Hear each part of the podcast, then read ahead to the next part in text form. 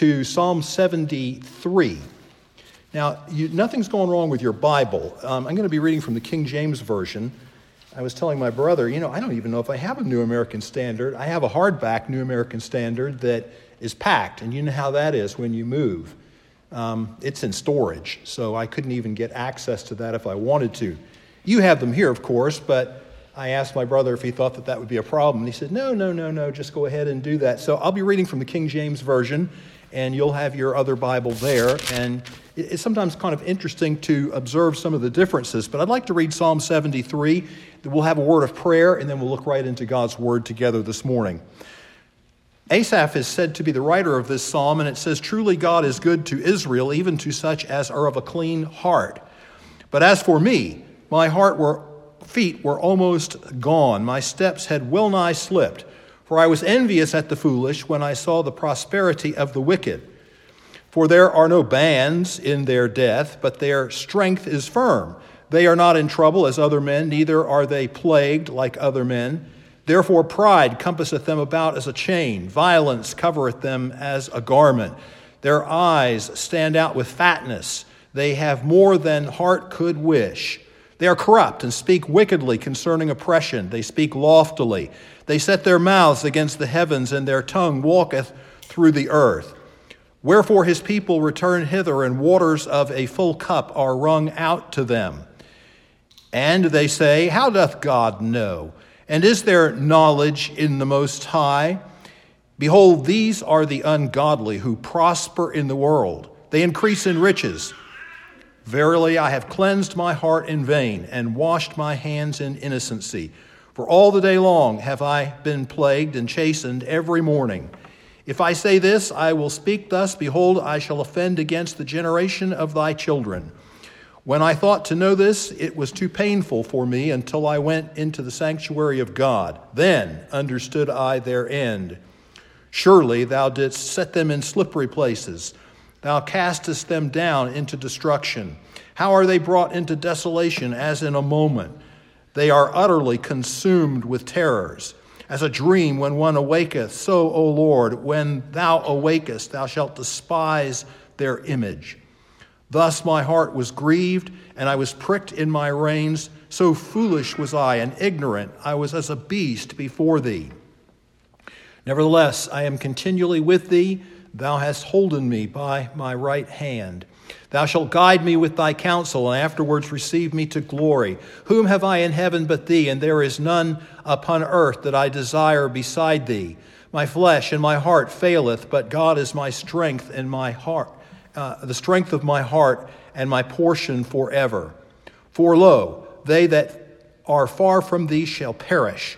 Thou hast destroyed all them that go a whoring from thee. But it is good for me to have to draw near to God. I have put my trust in the Lord God that I may declare all thy works. Now, let's pray together and we'll ask God's blessing on his word. Father, we thank you today for the privilege that we have to meet together in worship. We thank you that this is your day. You have told us to set apart this day. And so, Father, we come in complete confidence to pray for your blessing on all that's done here, seeing as how everything that's a part of our worship today you have commanded us to do in your holy word. And as we think of this particular segment of the service, we remember Paul's words to Timothy Preach the word, be instant in season, out of season, reprove, rebuke, exhort with all long suffering and doctrine. And Father, we seek to do that by the mercy, grace, and power of God through the Holy Spirit working in hearts and lives. We, Lord, we know, Lord, that we cannot speak and we cannot hear apart from the presence and power and working of the Spirit. So we cast ourselves upon you. We pray that you would deliver us from distractions and those things about which we can really do nothing now, but help us to realize it is your time of appointment to listen to your word. And oh God, please help me to be able to say something that will be of practical benefit and will honor and glorify Jesus Christ. You know every heart. You know our downsitting. You know our uprising. You understand our thoughts afar off. And so, oh dear God, thou who searchest the hearts, meet with us today. Give us thy blessing. We pray these things in Jesus' holy and wonderful name. Amen. Well, Psalm 73, of course, I believe to be a very well known psalm. Psalm 73 is interesting because if you know something about the Psalms, you know that they are divided into five books. I think a lot of people make a big mistake when they come to the Psalms. They just sort of think, well, you know, we have this random collection, we have this uh, grouping of 150 Psalms, who knows how they got together. And that's a big mistake, really, because there is an orga- a definite organization to the Psalms. And of course, the most obvious way to sense that is when you come along in your Bible and it talks about book one, book two, and all of that. That's kind of the most obvious thing that you can see. This particular psalm, and I don't have time to get into a lot of that this morning, but this particular psalm is the first psalm in book three of the Psalms.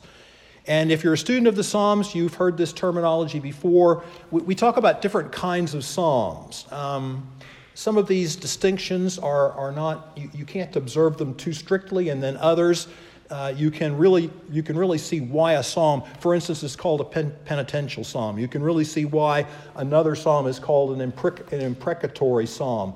These types of things. Well, you have royal psalms, and they, of course, have to do with the king and how that is kind of a, a foreshadowing, an institution of, in Israel that really foreshadowed the coming of Messiah. And so you have royal psalms. And then you have what are called wisdom psalms. That's what Psalm 71 is. Very interesting that book one, book three begin with wisdom psalms. I didn't check on the others, but uh, you, you know Psalm 1. And Psalm 1 is obviously a, a, choice made by the Holy Spirit to begin the Psalter. Because uh, what a wisdom psalm does is, is it teaches us about godly living. living. Oftentimes, comparing how the righteous should live as opposed to the ungodly. So, what does it say in Psalm 1 toward the end? The Lord knoweth the way of the righteous, but the way of the ungodly shall perish.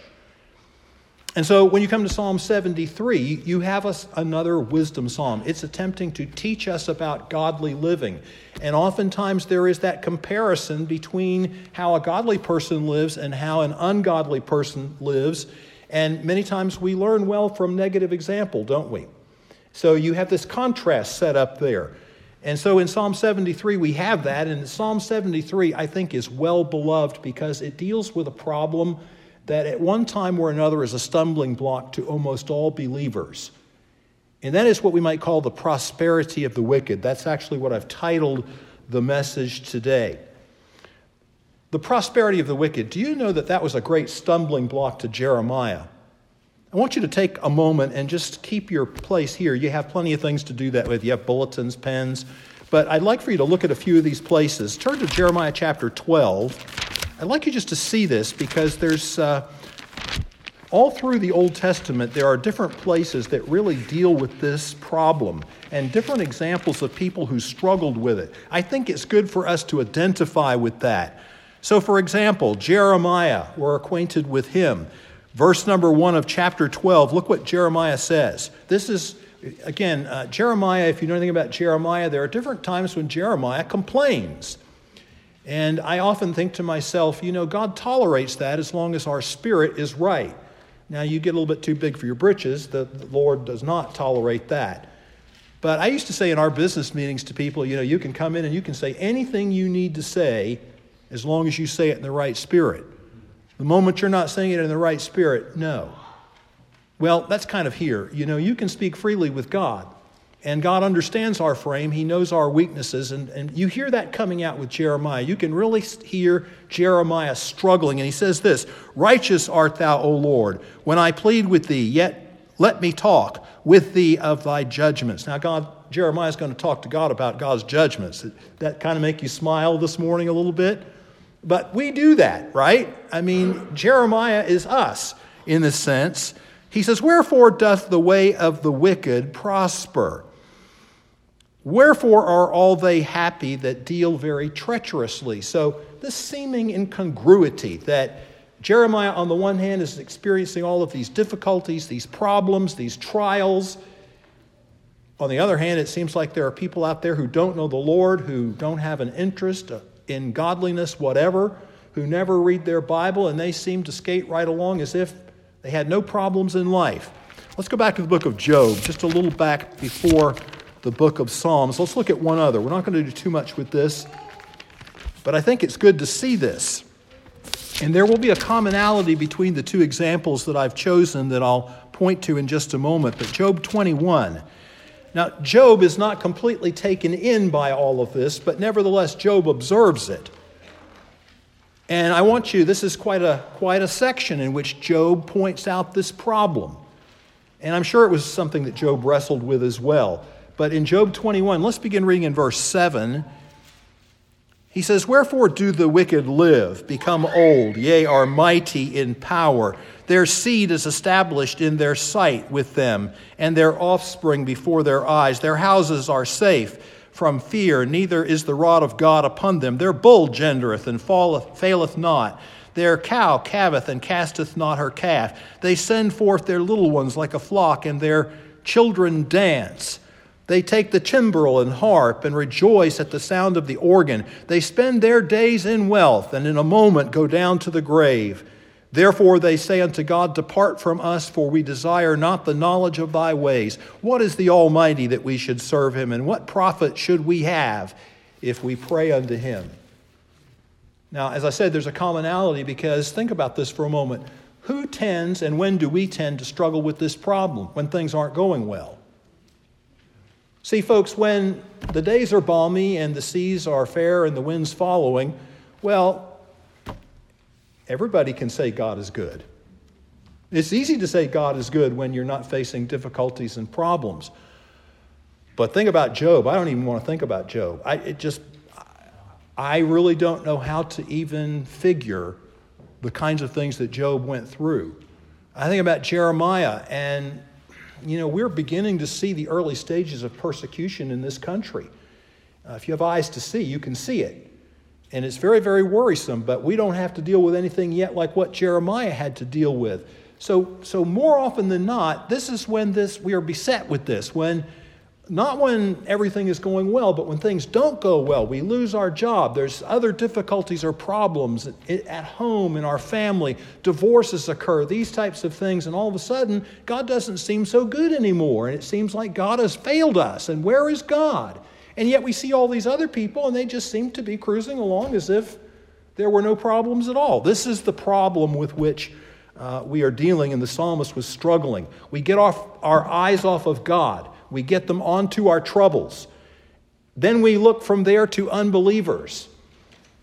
Beloved, I always find it interesting to point out you know, when you start looking around, you usually get into trouble. You have to keep looking up. That's about the only way you stay out of trouble. But if you start looking around, the first thing you know, the devil feeds in all kind of information that begins to make you want to doubt or begins to make you question. And what is it that we're questioning? We're, well, we're questioning that God is good. Notice verse number one truly, God is good to Israel. More on that in just a few moments. But we start to look around. We start to look around to unbelievers. We start to become envious of what is really an illusion the fact that they seem to be cruising along without any of these difficulties that we seem to be encountering. And the first thing you know, it leads to despondency. We become discouraged. It leads to self pity, which is a bad place to get to in life. Then it leads to complaining. And the first thing you know, it leads to failure and disobedience as we get astray from how God would have us live. Well, the psalmist had this problem. This is, this is a well beloved psalm because it's Asaph giving his own personal testimony of when he struggled with this in his life. But to me, the great blessing about this psalm is that we don't just hear a testimony of somebody struggling. We can all give those, right? But we hear the testimony of someone who struggled and then came out on the other side. And he not only came out on the other side, but he tells us how he was able to do that. And so this is indeed a wisdom psalm. We have much to learn from this. And I, am only praying that I can scratch the surface of it this morning and, and try to show you some things that God may have given for me to share. I want to handle this this morning in uh, three parts, all right? So I'll have three key words that I use to sort of develop it as we move down through so that we can see the progression of thought as we move from him complaining and describing the problem right on down through his what, what, he, what he describes as the cure, what it is that helped him to see where he had gone wrong. And then finally, he describes his contrition as he realizes just how foolish he had really been. I think this will be a, a, blessing to you. So, in the first 15 verses, we have a rather lengthy, it's almost half the psalm, it's a little better than half the psalm, have a lengthy portion of the complaint. See, it all started just as it did in Eden. I want to stop a minute, let that sink in. This is nothing new. He's questioning something that he was taught from childhood, just like you and I have been taught from childhood. Did you learn that grace where we say, God is great, God is good, and we thank Him for our food? If we didn't learn that, we certainly learned the 100th Psalm. It ends with this great statement For the Lord is what? Good. His mercy is everlasting, and his truth endureth to all generations. From the very beginning, as we read the Bible, as we start off, everything that God is and everything that God does is declared to be good. And then you know the story. You come to Genesis chapter 3, and somehow the evil one manages to get Eve off to the side, and he has a question God really say you can't eat of all the trees of the garden? Oh, no. No, no, no, no. No, you got it all wrong. No, we may freely eat of all the trees of the garden. Only the tree of the knowledge of good and evil, God has said, in the day that thou eatest thereof, thou shalt surely die. The devil's bold. He just looked right at her and said, Ye shall not surely die. For God doth know that in the day ye eat thereof, your eyes shall be opened, and ye shall be as gods, knowing good and evil. What's the whole insinuation of that? God's not so good as you think. He's withheld the one thing from you that really is the thing to be desired. Because that keeps you sort of from being like He is. So He's got you over here and He's given you all these things. And the first thing you know, we get our eyes off of every good and perfect gift which God has given us, and the scripture is clear every good gift and every perfect gift is from above and comes down from the Father of lights, with whom is no variableness, neither shadow of turning. James tells us this. And we get our eyes off of everything that God has done for us and given to us that is so good. And we start looking at that one thing and we begin to question well, maybe God isn't good after all. Maybe this is just some, some sort of a hoax. It's as old as that. It, that technique that Satan uses is as old as the Garden of Eden. We begin to question what I would go so far as to call a sacred tenet of orthodoxy because it has to do with the character of God. That is, God is good. And from it, we then begin to slip. Look at the description the psalmist gives in verse number two. He says, But as for me, my feet were almost gone. My steps had well nigh slipped. Is there anything more helpless feeling than slipping? Of course, down here you don't have to worry about it quite so much, but you get a little further north and you have to worry about ice a good bit more frequently. Truthfully, I'd much rather have a snowy winter than an icy winter. And last winter we had a lot of ice. And I got wise to some things after a while, but you know, there's something that you have to really be careful about, and it's called black ice. You know what that is? You can't see it. And I would go out, I went out one morning to uh, deal with the driveway. I had a, a fairly extensive driveway there, and just walked out normally. I had no reason to suspect or think that there was anything amiss, and boom, just like that in a moment of time You've just lost complete and total control. You're falling. There's nothing you can do about it. There's black ice. You didn't see it. It's deadly. Things can quickly get out of control, beloved, in our lives. This is the point I'm trying to make. You start questioning God. You start doubting God. You start turning your back on tenets of biblical truth that we've known from the beginning, and you're going to be in trouble very quickly. And Satan knows this. And so from there, it's all downhill, really. It was like slipping on ice. And he became envious. He tells us this of the wicked. Boy, if you need to see this problem outlined, look at verse 3. For I was envious at the foolish uh, uh, at the foolish when I saw the prosperity of the wicked. Look at verse 7. Their eyes stand out with fatness. They have more than the heart could wish. And then you look at verse 12 Behold, these are the ungodly who prosper in the world, they increase in riches. No, there, there shouldn't be any doubt as to what he's talking about in this psalm, that it really is talking about this problem of the prosperity of the wicked. We begin to become envious because we look around. It's illusory, but it's easy to believe. What are some of the descriptions he gives of this? Well, first of all, he talks about pain. He says in verse 4 For there are no bands in their death. You probably have pain or pangs. That's what the word means pain or pangs. And then he says something else in the next verse. He says, They are not in trouble. Now, how would you like to have a pain free, trouble free life? Would you? So you look around at other people, and when that's the perception you get, particularly in comparison to your own experience, of course, as I say, it's illusory. This is ridiculous. But it's just how cunning and how powerful and how deceitful Satan can be, especially when it's augmented by our own fallen nature. Get your eyes off God and begin to question Him, and the first thing you know, it'll be like slipping. This is what he's talking about. Now, he goes on to say, here are some other characteristics of these people, things we know are wrong. He says in verse 6 pride compassed them about. Well, there's arrogance. He talks about violence. They're abusive, and we see a great deal of that in today's society. He talks about the fact in verse 8 that they're corrupt. They speak wickedly. Concerning oppression, they speak loftily. They set their mouth against the heavens, and their tongue. Look at what you have here. You have arrogance leading to blasphemy. This is the worst of fallen nature, see, because do you ever wonder why you don't have more? Maybe God knows best. How we spend all this time wishing we had more, when perhaps God knows that if you had more, it would be a stumbling block to you. There's a commentary on this in the Proverbs where he talks about don't give me too much. I'm, I'm, paraphrasing heavily. Don't give me too much, don't give me too little. Give me too much, I'd get full and deny you. Give me too little, and I might do something that dishonors you. And I oftentimes think about this and think that, you know, I'm just as happy and content, especially when I'm walking with the Lord. I let Him make those decisions. He knows how much I need.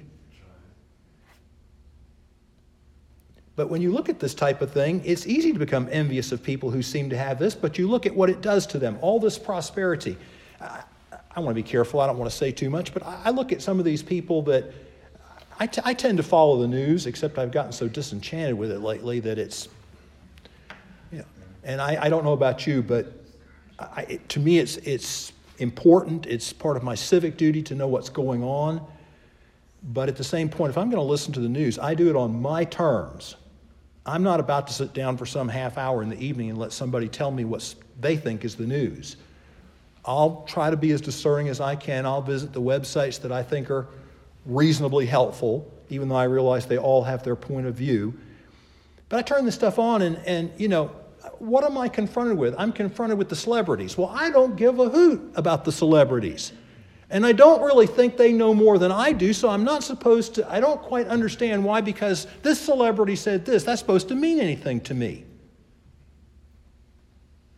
Or, I'll give you a name. I listen to Bill Gates, who says this about COVID testing and all this. I think to myself, who made him an expert, and why should I listen to him? And it goes on and on and on, right? The, the powerful people of our society have oftentimes they are independent from God, they don't need God. When you have a big bank account, you don't have to walk humbly with your God, or at least that is certainly the temptation not to walk humbly with your God. And the first thing you know, you become arrogant, you become oppressive and disdainful of other people who are made in the image of God, and you become blasphemous. And if I haven't just described what's going on in American society today, I don't know what does. And this is what he's grappling with this prosperity of the wicked and beyond the prosperity, what it does to them. And he sees that this is something that ought to bring down God's judgment, but it just seems like they skate right along as if God didn't notice.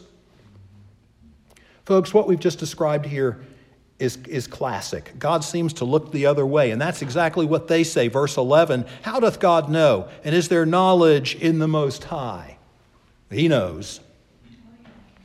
He certainly knows. I remember, though, when we were kids, I don't know if my brothers ever told you this, and I, can remember I, I would say it with my friends, and I, I think I might have said it to my brother a time or two if he did something I didn't think was right and eventually got caught or something of that nature. We always say this little saying justice always prevails.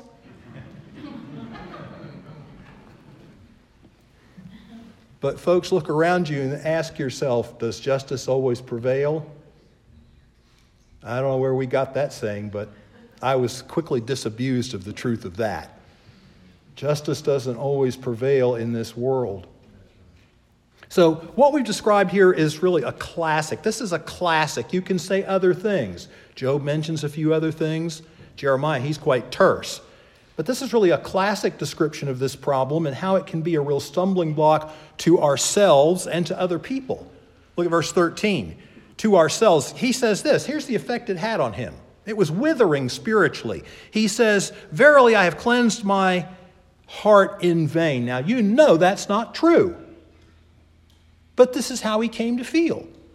And it goes on, and washed my hands in innocency, or to other people. What happens if other people who regard our walk with the Lord and who think our Christianity is, is, is, is, is firm realize that we're going through this, or we make comments like this when we complain? He says, If I say, verse 15, I will speak thus, behold, I should offend against the generation of thy children. You become a stumbling block to yourself and a stumbling block to other people when this problem overtakes us and we succumb to it. So, all of this is classic, really, and I think we've said enough about the complaint. Let's talk about the, what I'll call the cure, which we see in verses 16 through 20. See, he talks about slipping in verse number two, but there is something that causes Asaph to regain traction. Now, have you ever had this experience before? You're driving along in your car and you hit ice or something else that makes you lose control of the vehicle. That can happen around here. I can remember a day headed back to Greenville from Greer. And obviously, it had to be the cooler season of the year. I can remember I was driving a 1976 Ford Granada. Can anybody even remember them? A boxy square thing. Anyway, it was my mother's, and somehow uh, it was offered to me, so it wouldn't have been my choice for a car, but it was offered to me. So I'm driving along in this thing, and I get ready to go up over a, an overpass or a bridge, whatever you would want to call it. First thing you know, I'm I've totally lost control of the car and it turned 180 degrees around in the road. I was safe, no harm came to me, but boy, you talk about losing one of your nine lives. I mean, my heart was in my throat. I, I never seen such a thing as that before. And he, but if so, the thing of it is, if you can somehow regain traction, they always tell you steer into it, and I think to myself, that doesn't, that seems like that goes against common sense.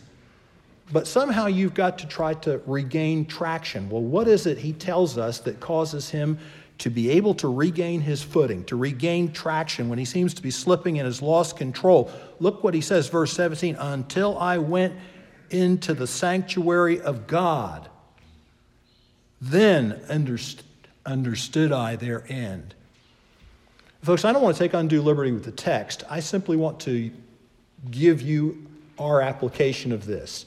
Asaph said, I got distracted by looking around. I got my eyes off of central biblical truths that have governed my life all along. That's how I fell into this pit. But when I went to the sanctuary, and this reminds me really of our holy habits. I, I oftentimes say to people, Do you know church attendance is the easiest habit in the world to get out of and the hardest habit in the world to regain. I really worry about a lot of our churches with this COVID. It just seems like we've become accommodated to, and my daughter called it couch church. There is something awfully convenient, and you folks at home, don't, don't misunderstand the intent of this. I'm glad we have this. The church, I commend you for having this outreach to people who just aren't ready yet or who, who are in a, a, a vulnerable group. We need that. But there's something about giving up your holy habits. There's something about getting negligent about your holy habits, church attendance, Bible reading, your walk with the Lord.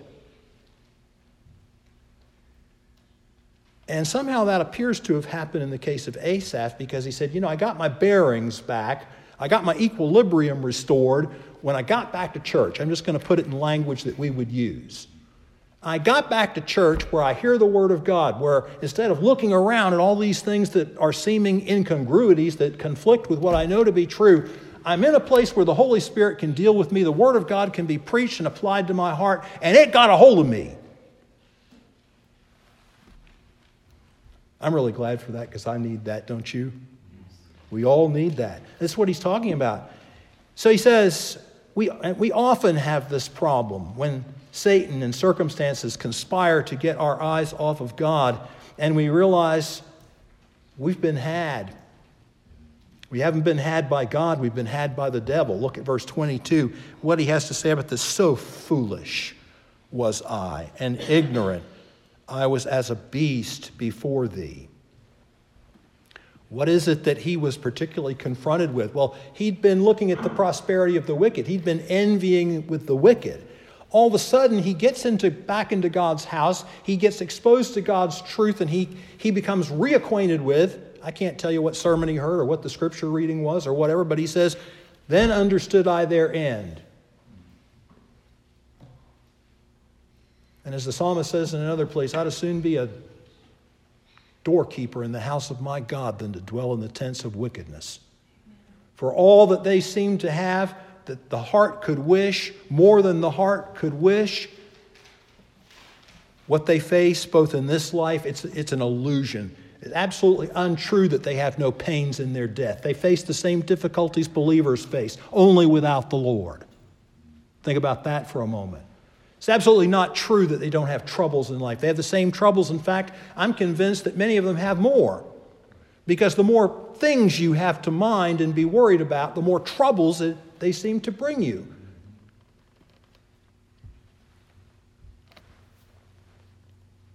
And he realizes this and he feels terrible about this. It's not really as it seems with the wicked, you know, either in this life or the life to come. He says, Then uh, and understood I their end.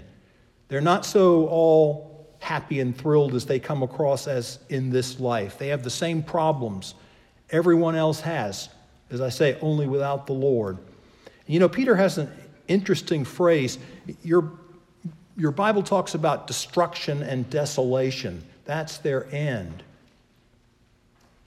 And Peter has an interesting phrase for this. We read from 1 Peter a while ago in the New Testament lesson, but in 2 Peter chapter 2, he says, Their damnation slumbereth not. It may seem to. They're thinking God's asleep. He doesn't see anything, he doesn't know. But Peter says their damnation slumbereth not. That's 2 Peter 2 3. I generally prefer a conservative translation of the Bible, but once in a while, some of these paraphrases have memorable phrases in them. And the New English Bible captures the gist of this in quite an interesting phrase. Whereas the authorized version says, Their damnation slumbereth not, the New English Bible reads, Perdition waits for them with unsleeping eyes. That's quite catchy, that's quite memorable. They do not see what is clear as crystal to God because God sees the end from the beginning and He's the author of both. God just looks down, God just sees the whole thing. It's all just a dimension to Him. You and I are linear. We're going along here and it's today, and then tomorrow it'll be tomorrow, and the next day it'll be the next day, and you can't see past any of that stuff. God, time is just something God made. God sits above time. God sees everything that's going on. He knows the end from the beginning. This is all just as crystal clear to God as anything could be. And what an illusion it is to somehow think that a day of reckoning is not coming. This is what he's reminded of when he, as I say, gets back to church. You think about the rich fool in the New Testament. He completely lost track or sight of any of that. He just thought he was living here and there was nothing else. Hmm, bumper crops. Got to pull down these old barns and put up bigger barns to store all this stuff. And say to yourself, Soul, take thine ease, eat, drink, and be merry. What did God say, who sees everything, the end from the beginning? Thou fool. This night thy soul shall be required of thee. Then where shall all those things be which thou hast provided? Sort of reminds me of a story I heard of a New York City couple. They received in the mail two tickets to a Broadway hit. No note, no explanation, no person took credit, they just received the tickets. They were expensive tickets. They thought, well, no sense in letting them go to waste, so they went and enjoyed the show. They came home. Their apartment had been ransacked. They went into the bedroom, and there was a little note on the pillow. They saw that furs, jewelry, and all kinds of things were missing, and the little note on the pillow said, Now you know.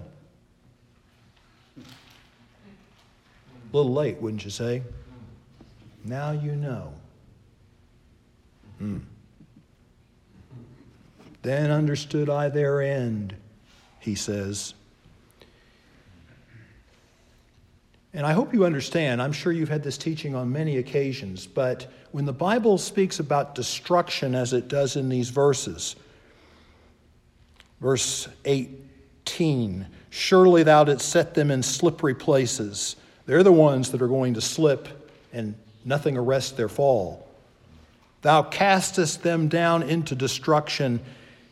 How are they brought into desolation? Where again, the word is destruction. You know, the King James has a kind of a, a penchant for the love of synonyms. And that makes really good reading. Sometimes it, it maybe throws you off a little bit. You don't realize you're dealing with the same word.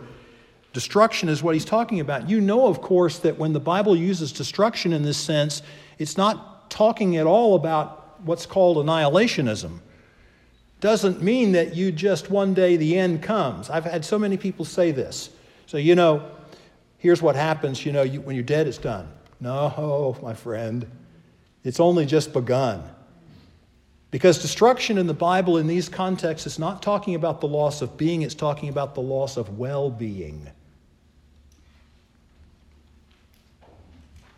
So let's look quickly at the end of this psalm at, at the contrition because he really feels bad. He realizes that he's just, he's been taken and he's gotten back on course. He's gotten back on track. This is what's inspiring about this psalm. He, he, what is it that helped him to see this? It helped him to get back into church and to regain his holy habits. But when he got there, what were the things he were, was reminded of? Beyond just the fate of the wicked, he was reminded about that same core tenet of orthodoxy that we've known from the beginning and he's got his eyes off of. You know, God is good. What's that look like? How do you know God is good? Well, he tells us he's good, but look at this. This is what Alec Motyer, in his commentary, the daily devotional on the Psalms, I like this phrase. He calls it the heavenly balance sheet. Now, this is not full, okay, but this is five things on the heavenly balance sheet. If you know the Lord, if you are one of His, this is on your balance sheet. Number one, and I'm just going to put this in language like what we talk every day so that we don't have any trouble understanding the point that's here. Verse 23. Verse 23 says this Nevertheless, I am continually with thee. Thou hast holden me by my right hand. What's that mean? God has never left me. And that brings a great deal of comfort.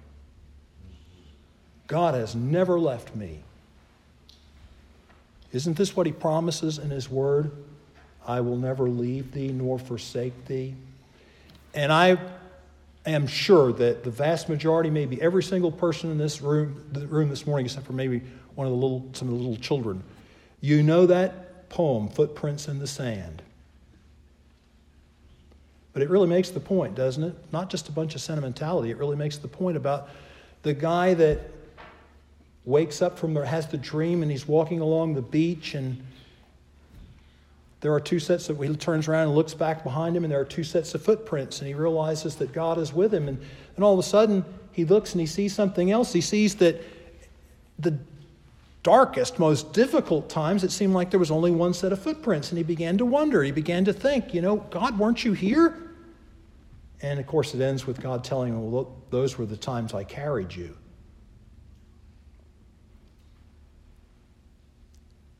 It's a wonderful thing to be reminded of the fact that, you know, as difficult as it gets, as obscuring as life's difficulties and trials may sometimes be, God is always with us if we belong to Him. God is always with us, He holds us in His hand. We'd stray off left to ourselves, prone to wander. Lord, I feel it, prone to leave the God I love. Here's my heart, O take and seal it. Seal it for thy courts above. God's going to make sure that happens. He is with me. You know, there was a scientific group that was searching for a, a rare flower. They were in the Alps. These group, this bot, these scientists, these botanists, they finally caught sight of this flower. They, they saw it down in, in, a, in a crevice, a, a chasm. It had steep cliffs on both sides. They realized the only way they were going to get that flower so that they could examine it was to crawl down in there. About that time, they noticed there was a young boy who was kind of on the outskirts of things, was watching them, and they realized he would be someone who might be a good candidate. He would fit. They said they would pay him if he would scale down this rope and get that flower for them and bring it back. He said he, he came over, he looked down in there, he stood back up, he looked at them, and he said, Give me just a few minutes. A few minutes passed, he came back. He came back with an old man. He took the rope, got ready to descend. He said, I'll go down there after that flower if you let this man hold the rope. He's my dad. That's our God. God has never left me, and that brings me great comfort. Yea, though I walk through the valley of the shadow of death, I will fear no evil, for thou art with me. Number two, this is also on your heavenly balance sheet. God has guided my footsteps after all. Look at the first part of verse 24. Thou shalt guide me with thy counsel. Well, I tell you what, there are some beautiful promises in the Bible that speak about this. Psalm 32 8, David is talking about it. He says this I will instruct thee and teach thee in the way which thou shalt go. I will guide thee with mine eye. Psalm 48. Let me read you the, I believe it's the last verse there. Uh, yes, verse 14. For this God is our God forever and ever. He will be our guide even unto death. Sometimes you don't see that, do you? Looks like run, life is run amok. Looks like everything's out of control. But it is never out of God's control. And sometimes we just, all these things around us obscure that. Then you get out on the other side and you look back, and God is pleased to show you just a glimpse that not only was He with you, He was guiding your footsteps, and His way was right. Boy, that's a, a thrilling and exciting moment when you see this. This is what got him excited. This is what got him back on track. Third thing that was on his heavenly balance sheet, and it is ours as well God has promised us the glories of heaven, and nothing can alter that. I like that. Last part of verse 24, and afterward, receive me to glory. I like to think about it this way. You know, my son works for Braintree, which is a division of PayPal. And he works from home. That's how the job is set up. It's not COVID related, it's always been that way. But four times a year at least, he has to go to Chicago. So here's what happens he goes out to Greenville Spartanburg Airport and gets on an airplane nonstop to Chicago, O'Hare. You ever lived in O'Hare? You know they call it O'Hare. It's a busy place. Anyway, that plane takes off You may encounter some turbulence. Anybody ever been on a flight where you had some turbulence, hit some rough air? I don't like that, do you? I mean, I like it real smooth. If it's real smooth, I'm bold as a lion. If it starts bouncing around there, I, you know, I don't like that too much. I have to tell you this real quick. I was on a flight one time. I don't remember exactly where we were going. Might have been to Chicago, but we got on board this flight and you could see a, a thunderstorm off in the distance, huge thunderhead that just these things were going up. And they came on and said, Now, we're going to have to detour around that. Oh, so that's good. I don't want to fly through that either. So we're going along there, and everything seems like the pilot has everything under control, no problem at all. And I'm telling you, folks, this is no exaggeration. All of a sudden, it was like the plane dropped like a rock. And I mean, it was right at the point that people were about to scream. You could just hear the beginning stages of that in people's throats. And it stopped just that fast. The worst thing in the world about it was there was some little kid over there on the other side of the airplane, and he goes, Yahoo!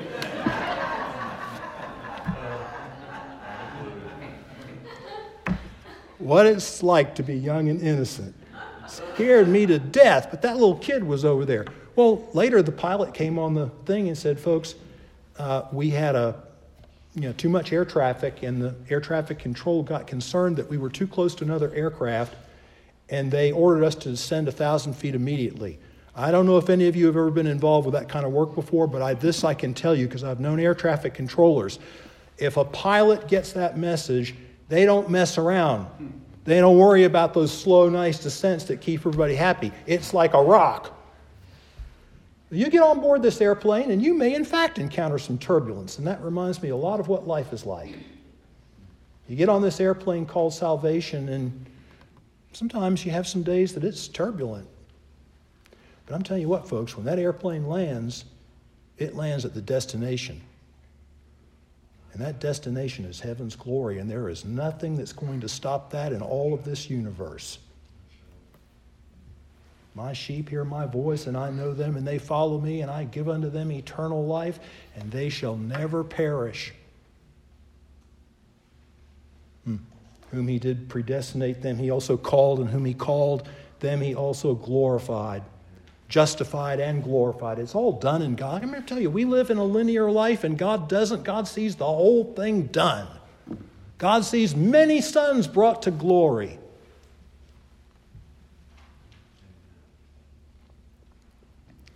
Here, this on your balance sheet too. God alone satisfies. Verse 25. You may think all those riches and other things and big houses and mansions, but they don't really satisfy. And those people that live in them, in an honest moment, will tell you that. Whom have I in heaven but thee? And there is none upon earth that I desire besides thee. It takes God to satisfy because God has made us that way, and you can't beat. Sometimes I, I think about it in computer language. You can't change the program. God has made us a certain way, and the best person to to qualify this. One of the best quotations you can ever read along these lines comes from Augustine. Augustine should know.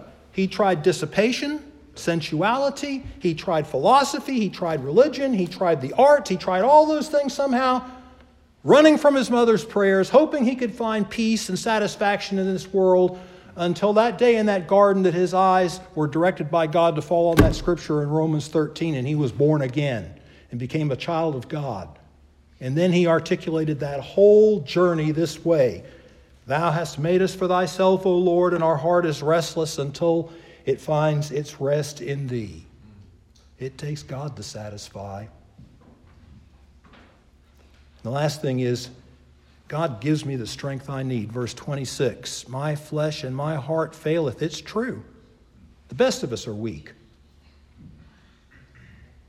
But God is the strength of my heart and my portion forever. I have the confidence of knowing that God is never going to take me to a place that He is not with me and never going to ask of me something He will not equip me to face. I say, after you get done with all these things, God is good. So, what do we learn? And we have to stop, but what do we learn from Asaph's experience? He tells us this. It, it closes with this application. But it is good for me to draw near to God. I have put my trust in the Lord God that I may declare all thy works. Basically, what is he saying? He's staying close, stay close to God. Be careful about your holy habits. Read your Bible, walk with God, pray, stay faithful to church. That's how God, God's not dumb, you know. God didn't set up the church because he didn't have something better to do. This is a point of God's manifold wisdom. He knows we need each other, He knows we need iron sharpens iron. We hear the word of God, we're confronted with this because, in and of ourselves, we tend to get all goofed up. So maintain your holy habits and never lose your faith. He says, trust in the Lord. Never let something shake your faith in God's goodness. I want to end with this. You may say it's a sentimental story, perhaps it is. But I go by this. By definition, don't we expect God to do the big things? Isn't that kind of how we think? But if God does something little, that really catches my attention. Because then I think, he really does care. He really is with me. I can't tell you how many times, I suppose this is a commentary on getting older, but I put something down. If it's my pen, drives me nuts. I just don't like to get, I mean, I've had this pen, this is like a faithful dog. I've had this pen for so long. If, if I put the thing, I put it down, can't find it. Well, I've kind of learned whether it's silly, isn't it? It's just a $5 Parker pen or whatever it is. But I've learned something. Instead of getting all worked up, I just pray. Lord, I know it's silly, but I want that pen. I need that pen. Help me to find out where I put that pen. And, folks, on most days within 10 minutes, I've got the pen back. And when that kind of thing happens, I kind of think, you know, if God cares about a pen, hmm. Anyway, this believer, was, this woman was a believer, and she liked to visit antique stores. Some of you may enjoy that. One day she was browsing in an antique store and she saw an old, you, some of you have seen these?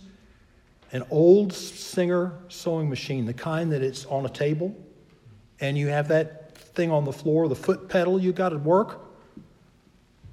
And she just kind of casually, I don't know whether she was intending to pray, but she just kind of casually said to herself, God, I'd like to have something like that for my place. Well, she wasn't praying because she lost her job. She wasn't praying to ask for forgiveness. She wasn't praying for safety like she's taking a trip. None of those big things. She just said something about a little thing. She might have forgotten totally about it, but a couple of days later, she went out her front door on her way to work, and there's this pile of junk sitting there at the curb near her house. She walked over to it. She was stunned. In the rubbish stood an old Singer sewing machine, the kind built in on the table with the foot pedal down on the ground. On it, there was a sign and it said, Perfect condition, please take. It's days like that that I think to myself, you know, God is really good. God is really good. Think about this heavenly balance sheet. And may the Lord use this time with Psalm 73 today to help us understand that God is good. Life can be turbulent, but God is good and He's with us in all these things.